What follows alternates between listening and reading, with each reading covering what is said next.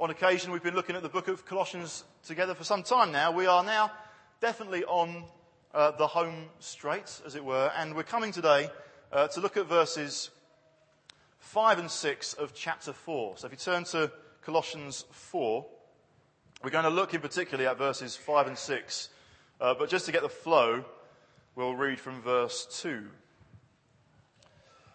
I'm going to be reading from the ESV translation of the Bible. That will be on the screen above. You may be looking at an, an NIV translation of the Bible or a different translation.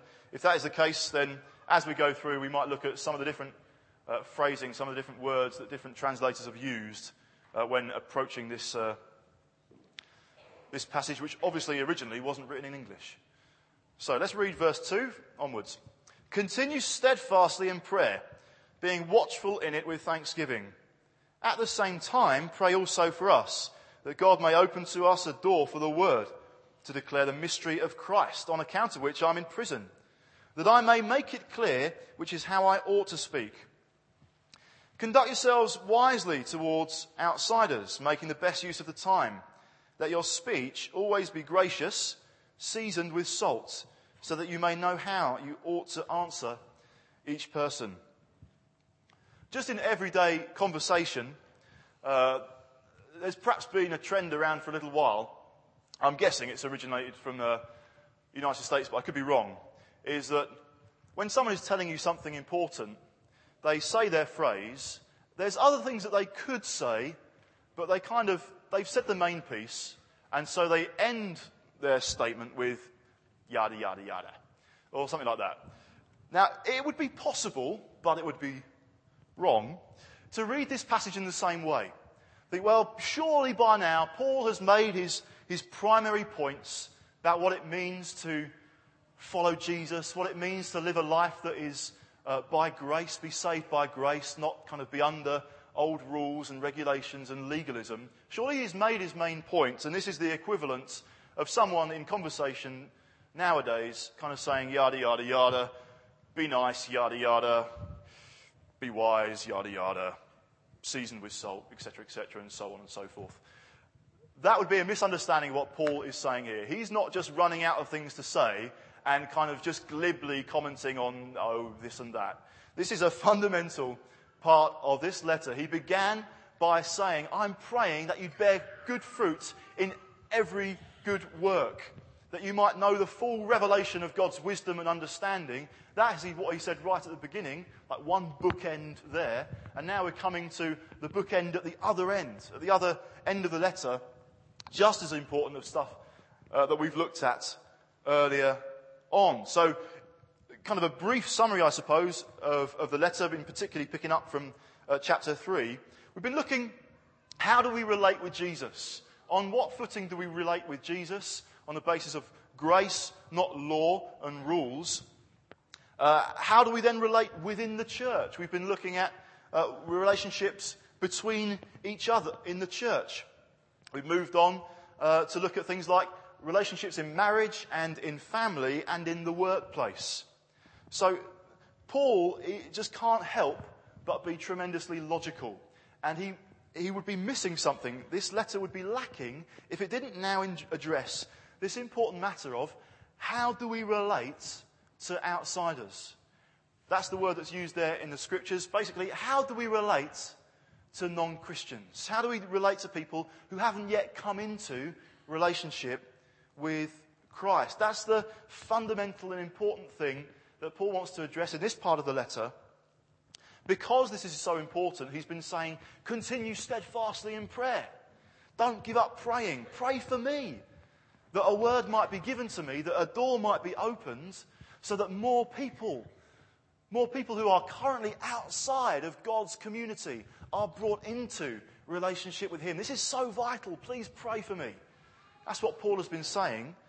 But it doesn't all rest on him, and it's not just a matter of us doing our duty and praying. He's saying, Yes, pray for me that I might know how to speak. But this also involves all of us. And so he goes on in verse 5 and 6 conduct yourself wisely toward outsiders. We're going, to begin, we're going to look in a moment at a couple of principles then that Paul outlines here about how we, as believers in the Lord Jesus, are to relate to outsiders. But before we do that, we need to take a step back and consider things from a, a kind of wider perspective for a moment to see this. If, if our main question that we want to answer today is how do we relate to outsiders, the first point to make, and forgive me for stating the obvious, is we are to relate to outsiders. And sometimes the church can be, uh, through history or particular churches, can have come to occasions where it feels a bit demoralized. Church gets into a, a sort of survival mentality. And we look back to glorious days. We consider today, we consider the, um, the kind of spiritual climate in the world, in the country around us, and we think, ah, this doesn't seem so nice. The days are evil. It even says that in Scripture. The days are evil. And so uh, it can be that a church can feel a tendency just to want to get into a bit of a holy huddle. Of course, we want to look after each other and build one another up, but sometimes that's, oh, it's dark outside. You don't want to go out there. Let's just stay together. Let's just stay, wrap our arms around each other, be in a huddle, stay close, because you never know what's going to happen outside. There's danger. And um, the expectation can develop that the, the faithful few will get fewer and fewer. And so we, you know, we look back to the New Testament, we look back to the glorious days of Acts and what was happening in the church there, and we think, wow, fantastic. Oh, to have been around then. Oh, to have experienced what it must have been like to hear Peter preach when 3,000 people were saved and added into the church. And we can think, oh, they were glorious days, I'm sure. Or even look back in church history recently and think, wow, there's been some, there have been some real high points. There have been some real great times where people have really come in droves, real anointed preaching, and just left, right, and centre, people coming into relationship with Jesus. And then the expectation can be, but really things are kind of now just dribbling, dribbling out, running out, leaking. One day, thank goodness, we'll be raised up to heaven and uh, we'll be with him forever. Until then, I guess we just have to soldier on. We have to make do, and let's just stay in this little huddle. That is sometimes what um, uh, the church historically uh, has been into. I remember reading uh, a newsletter, not in Sheffield, not about this church, but uh, from my previous hometown, reading a church bulletin which said something along the lines of, Isn't it great that in today's day and age, the church is surviving? What is that about? The church is not called to survive. The church is not called just to, uh, just to keep things ticking over and, and look after ourselves until that great and glorious day. No. The church is to thrive. And so the church has a call not just to relate with each other, but to relate to outsiders. It's not that what, God doesn't want that survival mentality to creep in. So let's see what God is like to start with. We can think of God as though he was some kind of clockmaker and that he designed and built a clock. And he wound that clock up and he set it on the side and he left it entirely alone. And we can think that was, God is like that in terms of creation. He's made the whole world, he's made the whole universe, he's made us. He wound everything, he got everything going, and then he just left it to the side. And what happened before not too long is that, in a sense, that clock started to go seriously awry, even in, in the Garden of Eden with the first uh, two people that God made. What was God's reaction to that situation? Well, let's, let's look in Genesis. Let's, again, let's keep a big scope, a big perspective uh, on, on what God is trying to tell us today. Genesis 1:26. This is where God said, "Let us make man in our image, after our likeness." It's interesting there that God is speaking in the plural. He's not saying, um, you know, sometimes royalty or kings or monarchs will say we when they really mean I. We know God, revealed in Scripture, is Father, Son, and Holy Spirit. One God, three persons. We've not got time, uh, really, in this life or beyond to fully get our heads around that one. But there's God saying, let us make man in our own image. It was not to satisfy any need on God's part, but God desired to make us in the same image as Himself in order to relate. God, three in one, enjoying for eternity past a, a wonderful, intimate, loving, and supportive relationship within God. God then creates the whole of mankind, and His intention and, des- and desire is that we, as that the human race, is brought into that community, that relationship with God. But, as we said, something went seriously awry. Adam and Eve were told not to eat. He was some kind of clockmaker, and that he designed and built a clock. And he wound that clock up, and he set it on the side, and he left it entirely alone. And we can think that was God is like that in terms of creation. He's made the whole world, He's made the whole universe, He's made us. He wound everything, He got everything going, and then He just left it to the side. And what happened before not too long is that, in a sense, that clock started to go seriously awry, even in, in the Garden of Eden with the first uh, two people that God made. What was God's reaction to that situation? Well, let's let's look in Genesis. Let's, again, let's keep a big scope, a big perspective uh, on, on what God is trying to tell us today. Genesis 1:26. This is where God said, "Let us make man in our image, after our likeness." It's interesting there that God is speaking in the plural. He's not saying, um, you know, sometimes royalty or kings or monarchs will say we when they really mean I. We know God, revealed in Scripture, is Father, Son, and Holy Spirit. One God, three persons. We've not got time, uh, really, in this life or beyond to fully get our heads around that one. But there's God saying, Let us make man in our own image. It was not to satisfy any need on God's part, but God desired to make us in the same image as himself in order to relate. God, three in one, enjoying for eternity past a, a wonderful, intimate, loving, and supportive relationship within God. God then creates the whole of mankind, and his intention and, des- and desire is that we, as that the human race, is brought into that community, that relationship with God. But as we said, something went seriously awry.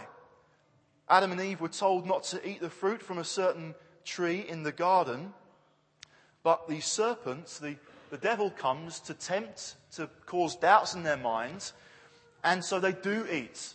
Now God is a holy God, and so we see in Genesis 3, 23, what his reaction was after Adam had sinned. And it said in Genesis 3:23, "Therefore the Lord God sent him out from the garden of Eden." Or in the NIV, I think it mentions being banished, sent out. That's what a holy God had to do. He couldn't have relationship with people who had become disobedient and sinful.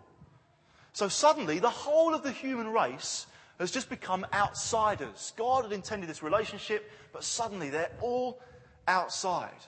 So, did God just sit back, observe that something had gone wrong, and decide, right, Father, Son, Holy Spirit, let's just get in the huddle? The days are evil out there. It's dark. It's cold. We don't want to do that. We don't want to go there.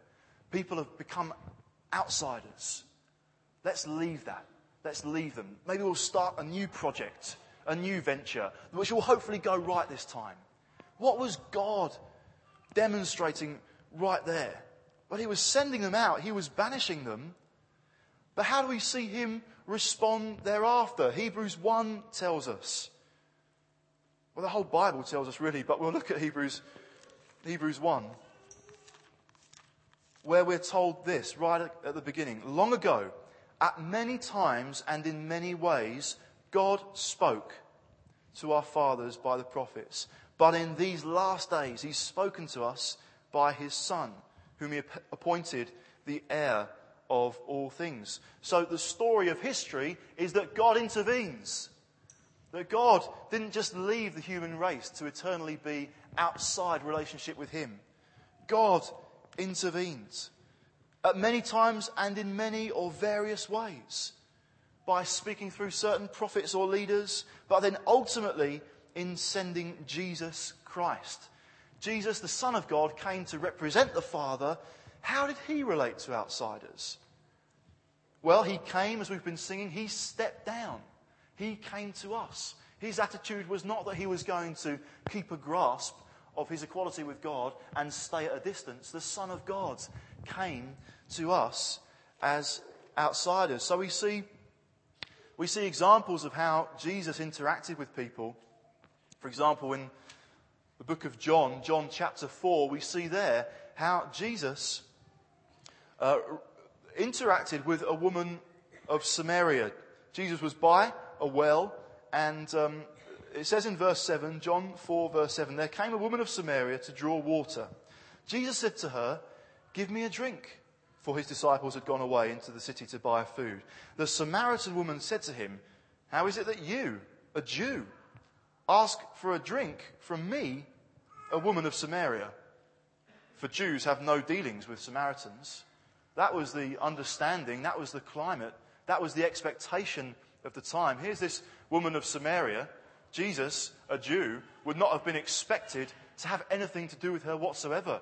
On account, in this situation, on account of her being a woman and on account of her being a Samaritan. So Jesus kind of bucks all those social trends and initially on the basis of wanting a drink, actually interacts with someone who would have been regarded as an outsider. What happens as this situation unfolds is quite phenomenal. You can read about it at your leisure. We won't go into every detail now. But let's just see in John 4, verse 39, what was the result of Jesus' interaction with this Samaritan woman? It says there, John 4:39, many Samaritans from that town believed in him because of the woman's testimony. He told me that uh, he told me all that I ever did. So when the Samaritans came to him, they asked him to stay with them, and he stayed there two days, and many more believed because of his word. They said to the woman, It is no longer because of what you said that we believe, for we have heard for ourselves, and we know that this is indeed the Saviour of the world. Not just Saviour of a certain ethnic group, Saviour of the world. So, all because Jesus was thirsty, this conversation develops, which results in a whole village coming to know Jesus as the Saviour. Jesus who was reaching out, Jesus who was interacting, Jesus who was going to the outsider. Kind of against all expectation, bringing good news to them. And so, as we see, as Jesus dies, he is resurrected, he ascends to heaven, he's glorified there, he sends the Holy Spirit. The early church then is carrying on his mission to go to the outsider. Now, they need a bit of help. Because, to be honest, there is still there, even in Acts, this tendency to shrink back to the people that we know best, the ethnic group that we are comfortable with and that we associate with. And there is a man in Acts 10 called Cornelius who is not of Jewish origin. He's not of that ethnic group, but he's a man who has been seeking after God. Peter is a Jew, and God gives him a dream. And in that dream, we see here in Acts 10 that it's as though a sheet is descended from heaven. On that sheet are lots of animals, all of which would have been regarded as unclean to a Jew. In other words, something not to be eaten, something not to be touched. And so in this dream, Peter is at first shocked that there is a voice that comes to him. Verse 13, rise, Peter, kill and eat. But Peter said, by no means, Lord, for I've never eaten anything that is common or unclean. And the voice came to him again a second time. What God has made clean, do not call common. And so Peter was pondering, what does this mean when there was a knock at the door can you come? God has sent us to you so that you can come to Cornelius' home to tell us how we can be saved. Before that dream, and as he was pondering that dream, had he not had that dream, Peter would have probably been a bit hesitant. Well, do I go? this, I'm not quite sure God would want me to go to these outsiders. But the Holy Spirit is revealing right here no, don't call unclean what God has called clean. And so Peter goes, and again, salvation comes to that whole household.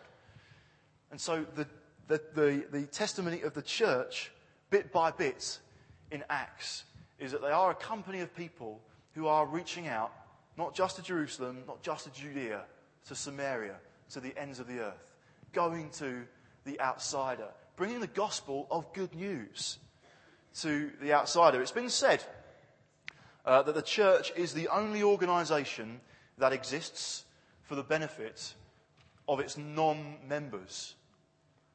Now, I don't actually know if that is true because there may be many human organizations that would purport to exist for the benefit of outsiders and those who don't belong. But it is certainly true of the church. Existing for God's glory, existing to benefit and bless non members. To see um, people who may currently be outside of a relationship with God brought in to relationship with Him. That is God's overarching pur- purpose and principle ever since Adam and Eve stepped out of relationship with Him. God has come. God has been intervening. God stepped down in order to lift the likes of you and me into relationship with God, that we might no longer be outsiders, but in relationship with Him. So we need to see these verses here in Colossians through that perspective. God wants to draw people to Himself, and God doesn't want a church to, to develop into a survival mentality where it's just a case of maintaining the program. God has got plans and purposes for us as a people not just to be kind of talking about the great old days, but today and in the future, heading on to see more and more of what God wants to do on His mission. The fact that the church has a mission is because God has a mission to bring people, to draw people to Himself. So, what are the two principles we want to look at from this passage in Colossians? The first is this wise conduct. How do we relate to outsiders? Well, important principle is wise conduct, wise behavior. It says there in verse 5 conduct yourselves wisely, or be wise in the way you act towards outsiders. There's a call and a responsibility on our lives to live in such a way that one, God is honored, and that two, people are provoked to ask questions. There's an interesting distinction here. When Paul asks them to pray for him, he asks them to pray in such a way that he would be given words so that he would know how I ought to speak. Paul's mission is to preach. That is the call of God. How he ought to speak, that these doors might be open to him. Interestingly, in verse 6, then, he's speaking to all of us who believe in Jesus, and it says there, so that you may know how you ought to answer each person. So Paul is planning to speak. He's saying to all of us to be prepared to know how to answer. So if we took uh, what is happening now, i.e., the preaching of the word, as our model for like personal evangelism, we might be a little bit missing the point. Preaching kind of in a one to one conversation to someone who is perhaps entrenched in apathy is rather like plunging into a pool of water with your clothes on, regardless of the temperature. Um, you get a nasty shock, you get a nasty reaction if the water is absolutely freezing. So it's saying here, conduct yourself wisely. We don't want to kind of hurl mini sermons at people in some kind of uh, monologue, regardless of how warm they are to God and the gospel. We don't want to just lob them like some hand grenade at friends and strangers, causing people to run to cover or come back with ammunition of their own to pulverize you. it says in, uh, in Proverbs uh, chapter 9, and verse 7. Whoever corrects a scoffer gets himself abuse, and he who repro- reproves a wicked man incurs injury. So whoever corrects a scoffer or a mocker gets himself abuse. So what we say, how we conduct ourselves, how we behave, in a sense, needs to be tailor made to where is this person at? My family member, my friend, my colleague, my neighbour. Where, where are they at? And not just to kind of lob today's sermon at them, but to see what they need to hear. That said, the question might arise in your mind well, does being wise, therefore, just mean be extremely cautious? Only say something if God gives you red letters in the sky as permission to share something about your own faith in the Lord Jesus? Well, well, no, because in here, Colossians again, it also speaks of make best use of the time or make the most of every opportunity. The, the image that that kind of verb is conjuring up is of a marketplace where it's saying in effect, buy up every opportunity. So life is like a series of never to be repeated special offers that we want to buy up. An opportunity that might not come around again. Where actually we want to bring something of our relationship with God into a situation that may result in just the temperature of that person's life or experience or understanding of God raising a little bit. John Wesley in the 1700s must have been responsible for seeing literally thousands and thousands of people uh, come to know Christ. He was pressed to um, conduct an experiment, and that experiment was to only share his faith, only speak to people about his faith if he felt free to do so, if he felt God was specifically kind of giving him a certain feeling that was to say, yes, you can speak to this person. He, he recounts going on a train ride for 80 miles. Normally he would strike up conversation and share something of his faith. But on this occasion he was conducting this experiment. He didn't speak to anyone. He fell asleep. And he said afterwards, Oh, how pleasing is all this to flesh and blood. And for us, it might, when he was saying, I'm not going to speak to anyone concerning the things of God unless my heart was free to it, that could be like a charismatic modern day equivalent of, I'm only going to speak when the Holy Spirit prompts me in some remarkable way with red letters in the sky. And then I'll know that, um, that the Holy Spirit is giving me permission to say anything about my faith. And uh, again, that would be slightly uh, missing the point. We see in 1 Peter 3 and verse 14. Um, yes, we'll read from verse 14. But even if you should suffer for righteousness' sake, you will be blessed. Have no fear of them, nor be troubled, but in your hearts regard Christ the Lord as holy, always being prepared to make a defense to anyone who asks you for a reason for the hope that is in you Yet do it with gentleness and respect, having a good conscience, so that when you are slandered, those who revile your good behavior in Christ may be put to shame. So what is he saying there? Always be prepared.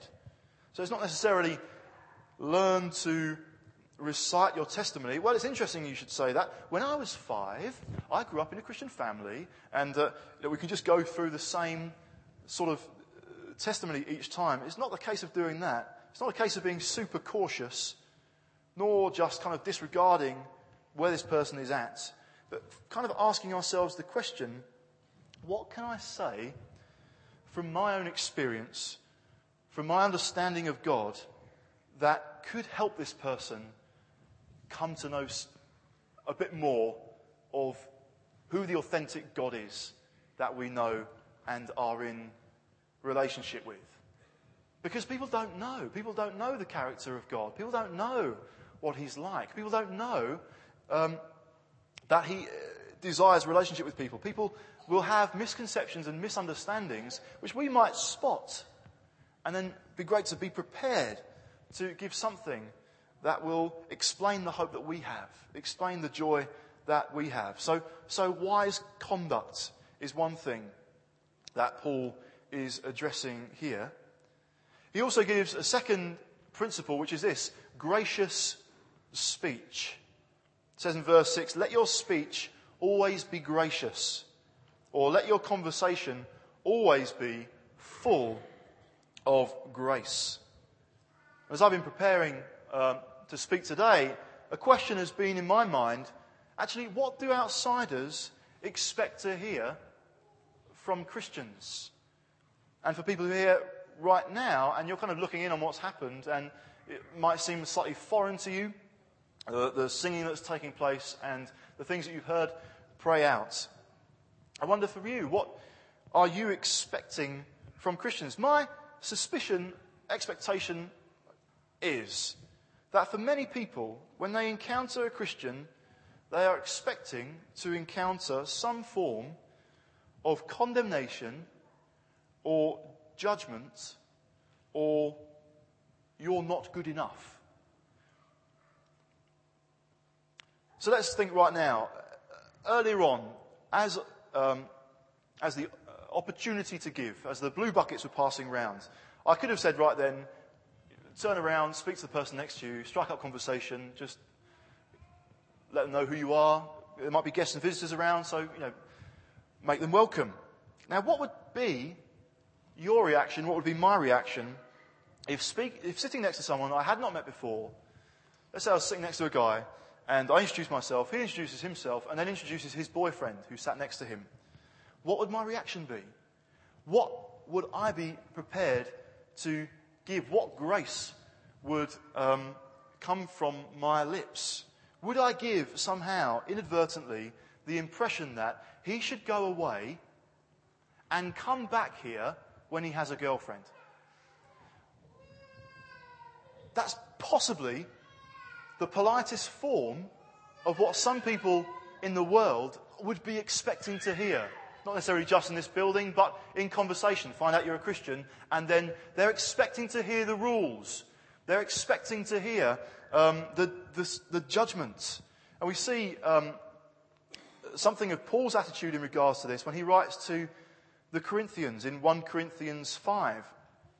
Interestingly, that's the, the first letter to the Corinthians that's in the Bible. He must, however, have written to them before, because it says in 1 Corinthians 5, verse 9, I wrote to you in my letter, a previous letter, not to associate with sexually immoral people.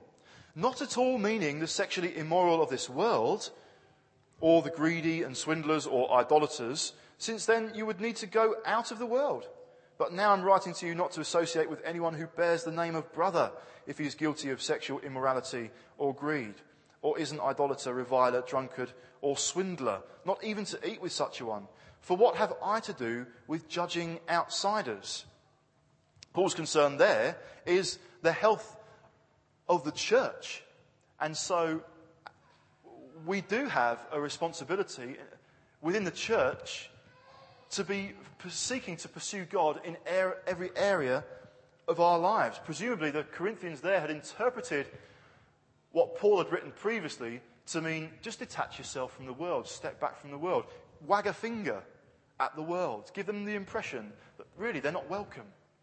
Whereas Paul is saying, no, no, no, it's what's going on amongst us that we need to give attention to in that sense.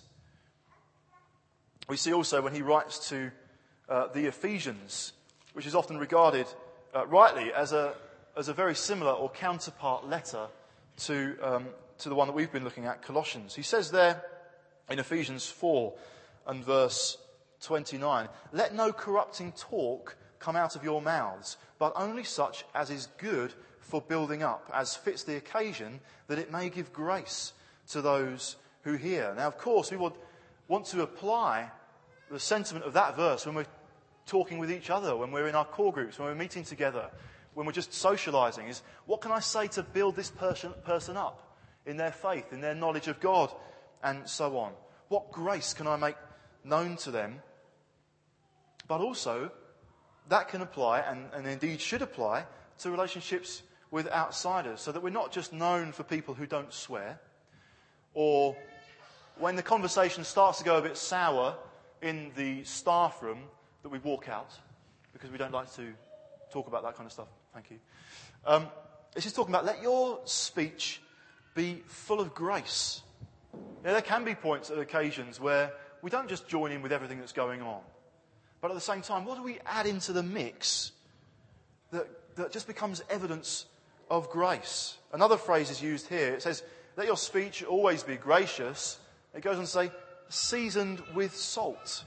Salt is a preservative and an ingredient that enhances flavour. Something that makes something, just brings the flavour out. I mean, if you uh, took a teaspoon of salt, it would give you a certain shock. If you just had a teaspoon of salt added to a dish, it brings out the flavour. So our conversation, our speech, should add good flavour to what's going on around us. Should bring kind of wit and humour as well as truth. This is a challenge, but one we have to face that we, we do hold to uncompromising truths things that we know from God. But we don't just want to give a teaspoon of salt in someone's face and say that will do you good. We want to bring the truth in love with grace that actually builds people up, helps people to see through us what God is like. That God, as we've been singing, is a God of wonderful, ridiculous, hilarious, grace and mercy. John Piper says this on preaching on the same, uh, same passage. So remind yourself why the gospel tastes good. Enjoy Christ to be an advert for the taste by enjoying the product. We this morning have already been enjoying, reminding, savouring the sweet taste of the grace of God in our lives. God stepped down and lifted us up. It's His grace that is sufficient. As we've sung a number of times, I come into your presence, O God, with nothing in my hands.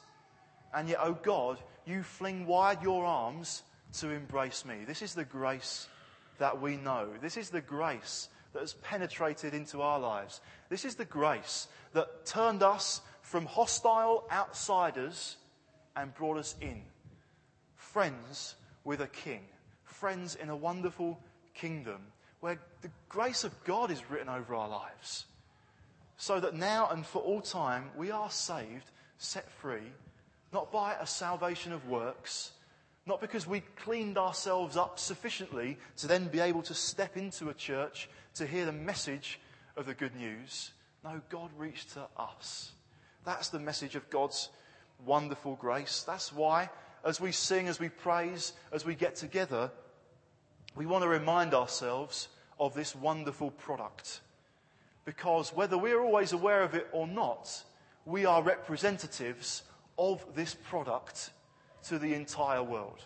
We're representatives of this product to our friends, our family, our colleagues, our neighbor, our neighbors if they know that we love the Lord Jesus, if they know that we regard ourselves as in his family Christians, if they know what we do at the weekends or on our th- Wednesday or Thursday night when we meet with our core groups, if they know any of that, then they must have an impression of actually what has that done for us? What difference has it made? So let's be a people who are savouring the wonderful taste of the grace of God on our lives. It says in the Psalm, Psalm 34, taste and see that the Lord is good. Let's keep tasting ourselves of how good the Lord's grace is. Amen. Let's pray together.